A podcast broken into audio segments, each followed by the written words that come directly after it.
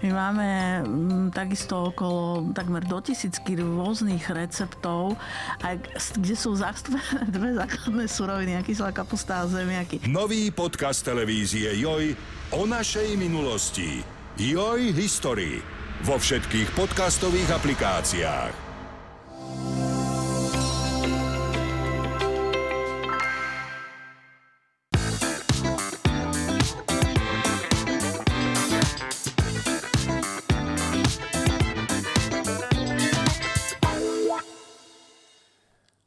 Rok 2024 sa začal rekordne. Hneď prvý mesiac, január, polámal historické rekordy. Čo to znamená, aké tie rekordy vlastne boli, o tom sa pozhovárame s našou hostkou, s meteorologičkou z najlepšieho počasia Miriam Jarošovou. Vítajú na štúdiu. Ďakujem veľmi pekne. Moje meno je Jano Mečiar, toto je 24 podcast. No aký bol teda ten január? Čo sa tam udielo? Teplý. Teplý. Máme to ešte v pamäti, že január, ktorý je e, druhý zimný mesiac z meteorologického pohľadu, pretože meteorologická zima je od 1. decembra do posledného februára, tak e, január býva v znamení snehu, mrazu, vyštípaných líc, červených nosov a tento rok to nebolo. No Naozaj, trošku mrzlo sem tam, akože také akože symbolické symbolické bolo. to bolo, ale mám niekoľko e, zaujímavostí. Napríklad e, v Poprade bolo najdlhšie bezmrazové obdobie, to znamená, že vôbec sa nevyskytoval mráz mm. za 24 mhm. hodín. Od 1. januára do 6. januára znamená to, že aj takáto lokalita, ktorá je zhruba 780 metrov nad morom, e, zažila začiatok januára, kde sa nevyskytoval pokles teploty pod nulu. No a napríklad Bratislavské letisko e, zase malo obdobie, bez ľadového dňa, to znamená, maximálna teplota e, bola stále vyššia, ako je 0 stupňov Celzia a to prosím pekne 383 dní za sebou. 383 dní za sebou? Áno, viac ako jeden rok od 21. decembra 2022 do 7. januára 2024. A potom trošku pritúhlo. Potom trošku pritúhlo a potom sa teda teplota dostala. No to keď si spomínam, my sme si v takomto období ako deti robili klziska, že sa naliala voda a ono to zamrzlo a dalo no, sa na tom korčulovať. No teraz je to beznádejné. Tuto by som povedala, že kdeže lánske snehy sú, čo lánske, kde sú snehy z našich zím, keď sme boli mm. deti.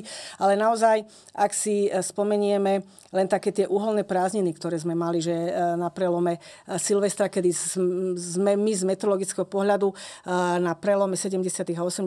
rokov zaznamenávali taký ten prudký vpád studeného pôvodom arktického vzduchu, kde po mimoriadne teplých dňoch posledných dňoch e, decembra zrazu prišiel zrovna na Silvestra tento vpád, kedy teplota e, klesala o 3 stupne za jednu hodinu, tak toto sa teraz teda nedialo. To si pamätám, tie uholné prázdniny. Boli to tiež, zlaté tiež. časy, keď nám to hlásili v rádiu, áno, že áno, že najprv sa... týždeň, áno, potom ešte dva. Tak, tak, to bolo tak. výborné. No ale toto sme zostali tak akože u nás na našom malom Slovensku, lenže tento, tento uh, rekord oficiálny je globálny januárovi. Áno, áno je, to, je to globálne, to znamená, že celá naša zem je teplejšia, ako by v januári mala byť. Samozrejme, sú lokality, ktoré sú trošku chladnejšie, ako napríklad Škandinávia, škandinávske krajiny, Sever Norska, Švédska, tam to bolo trošku inak, ale E, tá rozhorúčená Stredná Európa a Južná Európa to celé ako keby zrovnala v rámci štatistiky. E,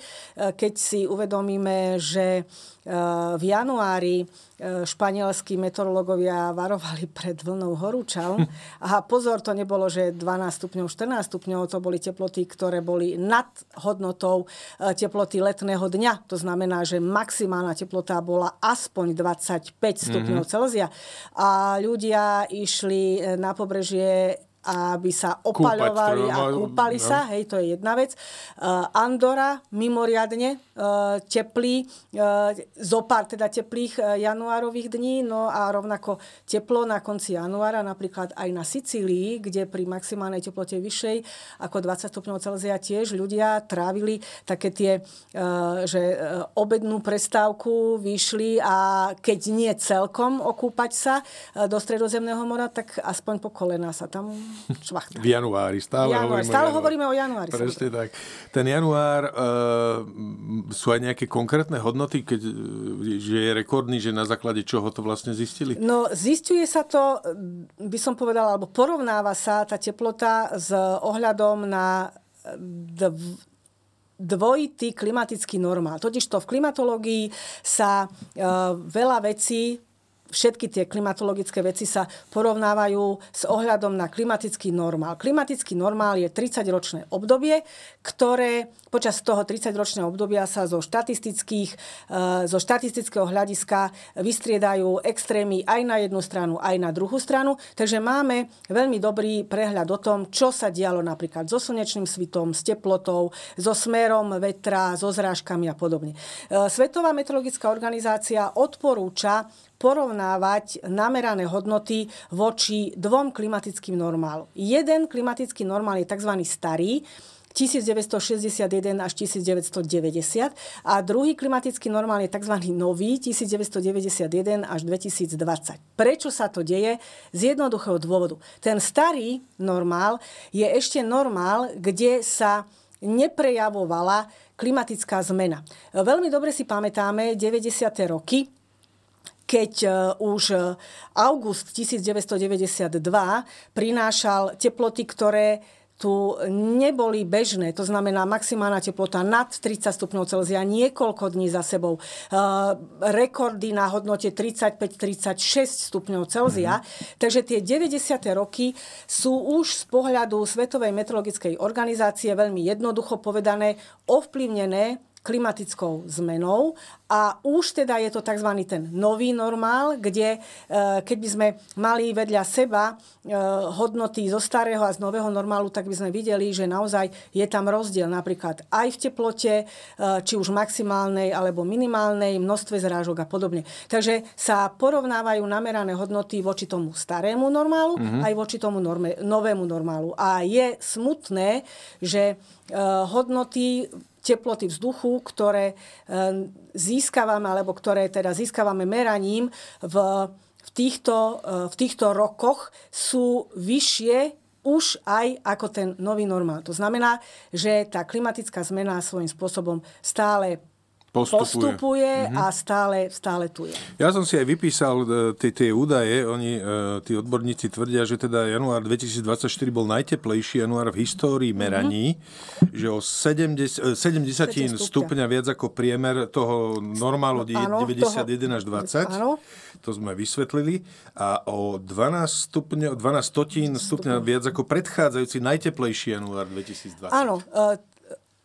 Obdobie od e, nového tisícročia, od, teda od roku 2000 až do teraz, je, e, by som povedala, tam sa prekonávajú tie rekordy ako na bežiacom páse.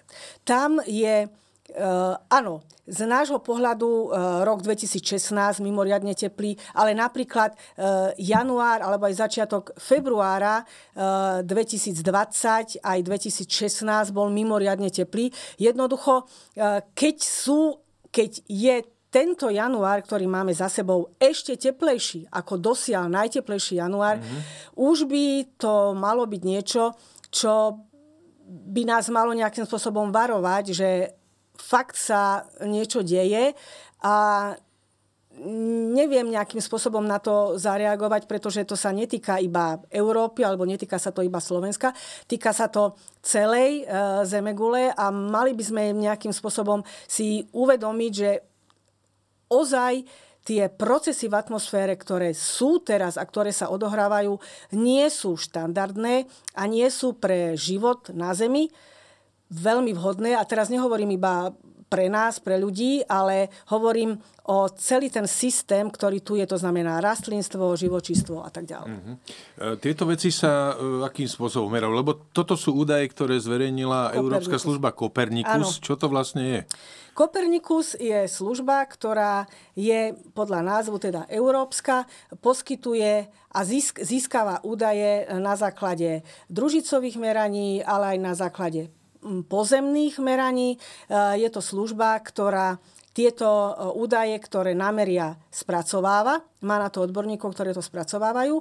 A zároveň sú to údaje, ktoré sú voľne prístupné. To znamená, že nedá sa to tak povedať. A ja tomu neverím, mm. ja, si to, ja si to sám vypočítam, nech sa páči. Nie je problém. Nie je problém na, zaregistrovať sa na túto stránku, na túto službu a získať údaje, ktoré ty potrebuješ. Dokonca táto služba aj odporúča, aby tie získané údaje, ktoré tu sú, sa využívali nielen globálne, ale aby napríklad aj samozprávy alebo niektoré organizácie, ktoré sa zaoberajú zmenou klímy na nejakej malej ploche, aby tieto údaje využívali a využívali ich ďalej. Kvôli tomu sa vlastne tieto údaje získavajú. Mm-hmm. Čiže sústava družíc pozemných, morských Pozemné, a čo viem čo. Presne. Lebo tam sa meria aj teplota mora, takže ako sa toto vlastne meria? Treba... Teplota mora je trošku taká zaujímavejšia vec, mm-hmm. pretože teplota e, stredozemného mora sa uh, meria uh, viac ako 40 rokov. Môže to byť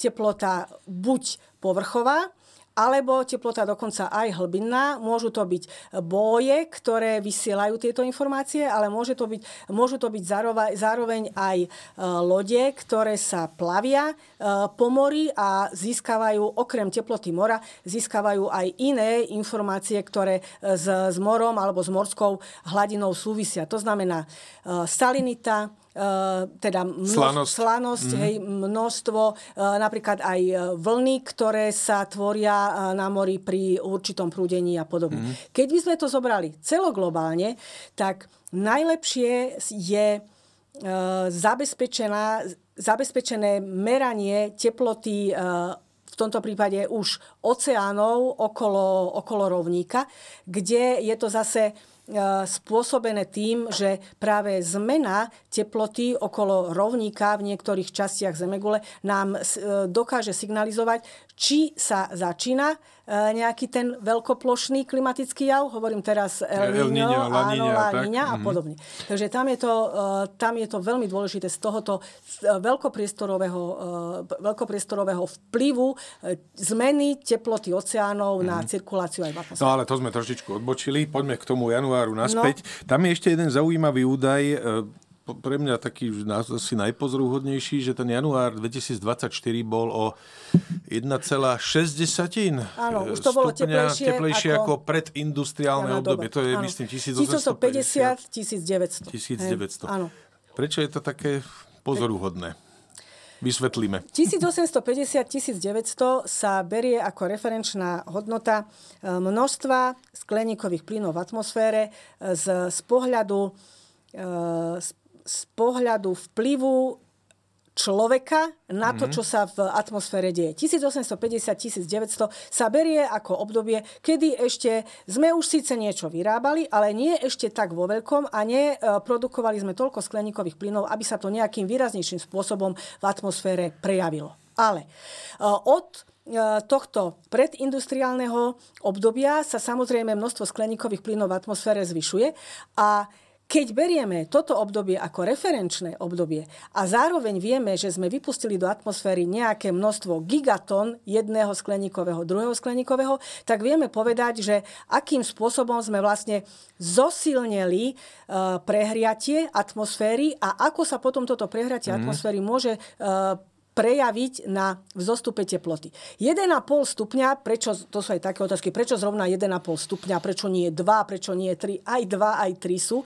Ale... 1,5 stupňa bol, aby sme vysvetlili cieľ, ktorý si stanovili uh, krajiny, v Paríži. Uh, Parížska konferencia. Že to udržíme pod tým, do áno, toho 1,5 stupňa. No. no 1,5 stupňa uh, zase tí, ktorí sa tomu rozumejú, zadefinovali ako hraničnú hodnotu, kedy alebo pri ktorej sa ešte e, procesy prebiehajúce na zemskom povrchu nejakým spôsobom výrazne výrazne neprejavia na fungovanie ľudskej spoločnosti. A teraz sa teda ten 1,5 stupňa. To sa ešte dá ustať. Ľadovce, dá sa ustať ešte to, že áno, e, bude e, viacej treba z nejakých e, nepríjemných zrážkových epizód alebo nejakých nepríjemných búrok, ale nezasiahne to ešte do života ľudskej spoločnosti tak, aby nás to nejakým spôsobom výrazne ovplyvnilo. No lenže teraz sa vidí, že ten 1,5 stupeň, ktorý sme teda v tom Paríži si povedali, že to bude dobré, hej, mm-hmm. no tak teraz sa vidí, že to ani také veľmi dobré nie je, že sa veľmi zrýchlilo prehrievanie a veľmi sa zrýchlilo množstvo skleníkových plynov v atmosfére na to, aby sa toto udržalo pod 1,5 stupňa. No toto odborníci hovoria už dávno, že ty toho 1,5 stupňa, že na to, to môžeme zabudnúť, tak sa tá hranica posunula, že dobre, tak 2. Áno, ale, ale aj so zdvihnutým prstom, ale ozaj už ani viac nie. Hej? Ale už teraz napríklad vieme, že, sa, že oscilujeme okolo toho 1,5 stupňa. Áno, jeden mesiac je to vymyslím si 1,3, druhý mesiac je to 1,6, keď sa urobí priemer, stále je to menej ako 1,5, lenže to, že variujeme a oscilujeme okolo toho 1,5 stupňa, vidíme, akým spôsobom, výrazným spôsobom sa to prejavuje na e, zmene výskytu nejakých nebezpečných javov. A teraz nehovoríme, niekto si môže povedať, čo je to tam v Amerike, tam ma to netrápi. Ale keď si zoberieme napríklad leta v Európe, Áno? Mm-hmm. Leto v Európe. Množstvo uh, vln horúčav. Uh, s množstvom vln horúčav prichádza uh, taký ten pocit dusna. Áno? Prichádza potom veľmi výrazné zrážky, veľmi intenzívne búrky, väčší výskyt krúpobytia na danej ploche. Potom dobre, opravíme strechu, urobíme, ako, nejako to dáme do poriadku, ale aj náš organizmus sa je to stále väčšia záťaž na náš organizmus. No a potom samozrejme uh, väčší výskyt uh, zdravotných problémov, ale napríklad aj väčší výskyt takých chorôb, ktoré tu kedysi nebývali. Mm-hmm. Vieme, že sa sem... Sice malária tu už bola kedysi dávno, ale postupne sa tie choroby posúvajú smerom na Ja sám som dokonca si priniesol z Chorvátska chorobu, ktorá sa donedávna vyskytovala len v Severnej Afrike. No vidíš. A už je tam a, celkom už, bežne už sa vyskytuje tam. No e, inak e, toto prekročenie toho, e, tej, tej hranice 1,5 stupňa v porovnaní s predindustriálnym obdobím, podľa Koperniku sa to týka aj priemernej globálnej teploty za tých uplynulých 12 mesiacov, Feb, február... Od februára, áno, až... lebo uh, dá sa urobiť, uh, môžeme brať 12 mesiacov ako uh, kalendárny rok, ale môžeme brať 12 mesiacov tak, že uh, vždy to o ten jeden mesiac, ktorý máme teda za sebou, vždy to nejakým spôsobom posunieme, posunieme ďalej. Hej? Mm-hmm. Keď by sme e, sa zahrali na nejakého veľkého predpovedača a predikovali, ako by mohol výjsť február, tak keď si zoberieme do úvahy, že február v Európe pokračoval tiež teplým počasím. Áno, dobre, na začiatku februára bol nejaký vpad chladného vzduchu do, e, do Číny a do e, Spojených štátov amerických a do Kanady. Hej, možno, že to nebude 1,6, ale mm-hmm. bude to teplejšie, opäť to bude teplejšie ako, tá, ako ten celý globálny priemer, ktorý sme tu mali. Hej? Mm-hmm. Takže keď si zoberieme nie, že rok, ako 12 mesiacov, ale zoberieme si ako obdobie 12, 12 mesiacov, mesiacov mm-hmm. tak zase to môže byť veľký problém. Inak e, opäť trošičku odbočím, e, možno aby si to aj posluchači a diváci vedeli predstaviť. My sa tu bavíme o nejakých desatinách stupňa Celzia. No. To si človek povie, čo nejaká desatina, alebo 3, alebo 4 hore dolu, veď to človek ani necíti. Človek to necíti, ale príroda, príroda a procesy, ktoré v tej prírode sú, to cítia. Mm. Keď, si to, keď si predstavíme uh, prírodu, v ktorej sa my pohybujeme ako veľmi vyladený systém, tak každá zmena, či už smerom nahor alebo nadol, má vplyv na to, ako tento systém funguje. A čím dlhšie sa to vychyluje na tú jednu stranu, tým sa tie problémy ako keby hromadili a stávajú sa uh, stávajú sa viditeľnejšími a potom sa ten celý systém môže zrútiť ako nejaký domček z karát, alebo popadá to ako kocky domina.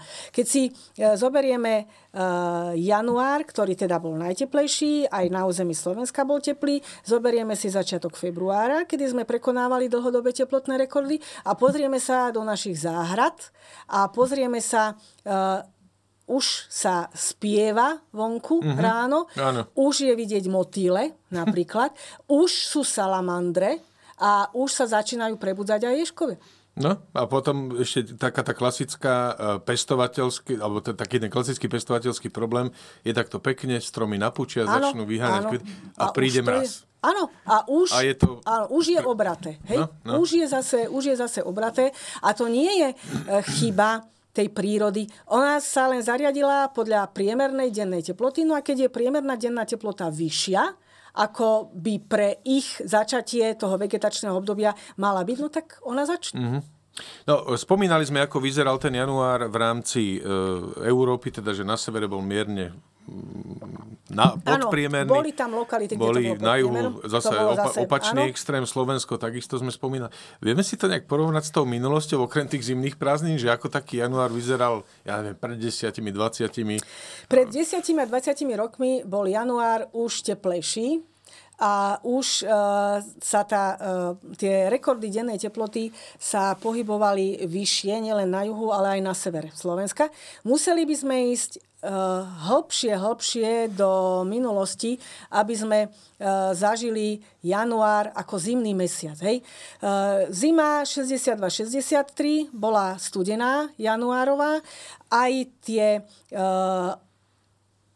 zimy 80 rokov mali január, kedy si pamätáme, že sneh bol, mrzlo a podobne. Mm-hmm. Nemusíme ísť do takej tej hlbokej minulosti, do roku 1929, kedy teda Európa bola vyslovene vymrazená a teplota klesala pod eh, minus 30 stupňov Celzia na veľkej ploche a u nás teda sme mali minus 41 stupňov Celzia. Um, aj 40. roky minulého storočia boli studené, ale naozaj tie 90. roky a roky 2000 e, už ten január e, naberal skôr e, smer, že chvíľu bolo teplo, potom sa dostal chladnejší vzduch. Pocitili sme to na poklese nočnej teploty aj v nížinách mm-hmm. pod, pod bod mrazu. A potom sa zase oteplilo. Bolo to také, ako keby nevyvážené, taká sinusoida, že raz to bolo hore, raz to bolo, raz to bolo dole. Ale naozaj tento január si môžeme predstaviť ako január, že takto by to malo vyzerať tie nasledujúce roky, keď sa nezastavíme pod tým 1,5 mhm. stupňa. Tam je zaujímavé to, že naozaj aj to, to, to som vlastne aj na vlastnej koži si e, overil, že my sme si odvykli od toho napríklad, že v zime cez deň mrzne. A sa v januári objavilo pár mrazivých dní, že minus 2, minus 3 cez deň. Hovoríme o juhozápade Slovenska, ano. aby som teda bol presnejší. A už, už, mala, už mali ľudia pocit nepohody, lenže pr- kedysi e, e, bolo bežné, že v januári cez deň bolo minus 15. Áno, Áno, no, akože boli aj Bežné, takéto, no, no, boli, boli aj také boli mrazy, aj no. takéto januári, no. ale treba si uvedomiť ešte jednu vec, že uh, my dobre, na uh, juhu Slovenska máme pocit, že toľko sa nemusí kúriť, je to celkom fajn, aj na severe Slovenska nemusí sa toľko snehu odhadzovať, je to všetko akože v poriadku, uh, len tie Zrážky, ktoré sa k tam dostávajú, sú zrážky prevažne tekuté. A pretože tá pôda je tiež napitá, tak tie zrážky, ktoré dopadajú, jednoducho odtekajú. A keď zrážky odtekajú z nášho územia, netvorí sa zásoba vlahy v pôde a to potom môže chýbať v tých jarných mesiacoch na to, aby sa opäť vyvinulo, správne vyvinulo to, čo do tej pôdy dáme. Takže e, teplý január a vlastne e, teplá prvá polovica februára veľmi výrazne môže spôsobiť potom problémy v tých ďalších hm. jarných mesiacoch. A ďalší extrém je, že keď to neodteká, tak to stojí na poliach. Už teraz nedávno polnohospodári, tuším, odhadli, že 1,5% polnohospodárskej pôdy je, zatopených, takže sa s tým nedá nič robiť. Hej, nedá sa nič robiť, vyhnie to, čo tam je, tie mm-hmm. oziminy a bude to chýbať. To znamená, že na jednej strane sa my tešíme, že teplo je, ušetríme, ale na druhej strane sa nám to vracia z takého smeru, z ktorého by sme to absolútne absolútne mm-hmm. nečakali. No, ďalšia zaujímavá súvislosť s týmto januárom je, že podľa e, meteorologov, respektíve podľa tej služby Kopernikus, e, fenomén El Niño e, slabne, alebo slabol už vtedy. Slabol, slabol. A napriek tomu to, s tou globálnou teplotou nejak veľmi nič neurobilo. No, tuto svoje urobila už spomínaná e, vysoká teplota e, vody v oceánoch, kde e, táto vysoká teplota vody vlastne e, svojím spôsobom oteplovala celú tú, celú tú atmosféru, ktorá, ktorá bola nad nami a spôsobovala, spôsobovala, stále ešte teda spôsobuje to, že tá teplota uh, celková neklesá tak prúdko a na také hodnoty, ktoré by sme treba so slabnúcim javom El Niño pozorovali. Je fakt, že El Niño už ten svoj vrchol má podľa všetkého za sebou a už to pomaličky ide dole, ale aj ten jeho vplyv ešte bude počas tohto roka pretrvávať a keď sa k tomu pridajú tie zásoby tepla, ktoré v oceánoch máme, tak tento rok môže byť mm-hmm. ešte veľmi, veľmi zaujímavý. Len stručne vysvetlíme opäť El Niño, to je vlastne taká oblasť mimoriadne teplej, teplej vody v Tichom oceáne, oceáne ktorá, ktorá funguje ako radiátor. Tak, tak, otepluje do... všetko. Tak, tak, tak. Uh, s tou rekordnou teplotou mora, tam oni uvádzajú ešte ďalšiu zaujímavú vec, že tá, tá teplota povrchu mora v januári bola druhá najvyššia v histórii, bez ohľadu na to, či to je akýkoľvek iný mesiac. mesiac. No. Hej, hej, hej. No to áno, to je tiež pozoruhodné a tiež to len hovorí o tom, že naozaj tie e, prirodzené toky žiarenia v atmosfére sú e, narušené a sú narušené aj tie prirodzené zmeny medzi atmosférou a e, povrchom Zeme a atmosférou a e, povrchom oceánu. Mm-hmm. Hej. To už je, by som povedala, že už je to tak na hrane toho, toho všetkého, čo naša Zem zvládne a to naakumulované teplo, ktoré v tej, v, to, v tej obrovskej mase vody máme, či už je to Stredozemné more, alebo Atlantický oceán, alebo Tichý oceán, sa jednoducho prejavuje aj takýmto spôsobom. Dokonca 31. januára bolo, že absolútne rekordná absolútne teplota. Rekord, to bolo ten nejaký, deň. Áno, to bolo nejakých 20 stupňov, alebo ako mm. úplne, úplne neuveriteľná, neuveriteľná Čo je priemerná teplota, teplota na povrchu, na povrchu celého, celého, celej celého, zeme, tak. mora, tak by sme, aby sme to teda vysvetlili. Inak a ono to vraj pokračuje aj ďalej. Ja som videl údaje z Kopernika do, myslím, 4. alebo do 5. februára no. a tá krivka ide stále, ide stále hore. hore. Hej, hej. A, ako, a čuduješ sa? Veď uh, tie ro- rozloženie tlakových útvarov v, v rámci Európy nie je také, že by dovolilo, aby sa e, zásoba chladného vzduchu nech je akákoľvek, ktorá je e, na severe Európy, že by sa dostala trošku južnejšie a že by nejakým spôsobom zrazila tú teplotu e, oceánov. No to jednoducho nie je. Mm-hmm. Stále je to nastavené tak, ako to nastavené je a e, to prúdenie nemôže ísť proti fyzike. Takže keď nemáme oblasť nízkeho tlaku vzduchu, ktorá by vťahovala do strednej Európy ten chladný vzduch, alebo je tlaková výš postavená tak, že mm, pumpuje k nám ten teplejší vzduch miesto toho, aby vťahovala ten chladnejší vzduch, tak to sú veci, ktoré mm-hmm. sa nejakým spôsobom ovplyvniť. My ich nedokážeme ovplyvniť. No, načal som ten február. E, dá sa odhadnúť, že aj, lebo zatiaľ mám pocit, že aj február mm, sa nevyvíja nejako inak. Nevyvíja Stále sa. tie teploty sú až nenormálne. Akože nenormálne. fakt, že aby bolo cez deň 13, 14, 16 stupňov, to je... Hej. Je to, e, je to veľmi zlé a ak e, sa nejakým razantným spôsobom neochladí, čo teda e, podľa výstupov numerických modelov, nie jedného, ale viacerých výstupov numerických modelov, to zatiaľ tak nevyzerá, tak aj február e, skončí ako teplý. Teraz ide len o to, či to naozaj bude 1,6 alebo to bude 1,4. Mm-hmm. V každom prípade by to teraz budem teda špekulovať, by to mohol byť ďalší teplý mesiac v rade, v rade za sebou, ktorý by len zakonzervoval to, že naozaj sa to oteplenie e, nejakým spôsobom e, nepodarí držať hlbšie pod 1,5 stupňa. No podľa toho, čo hovoríš, to vyzerá, že takýto podcast môžeme každý mesiac robiť. A budeme.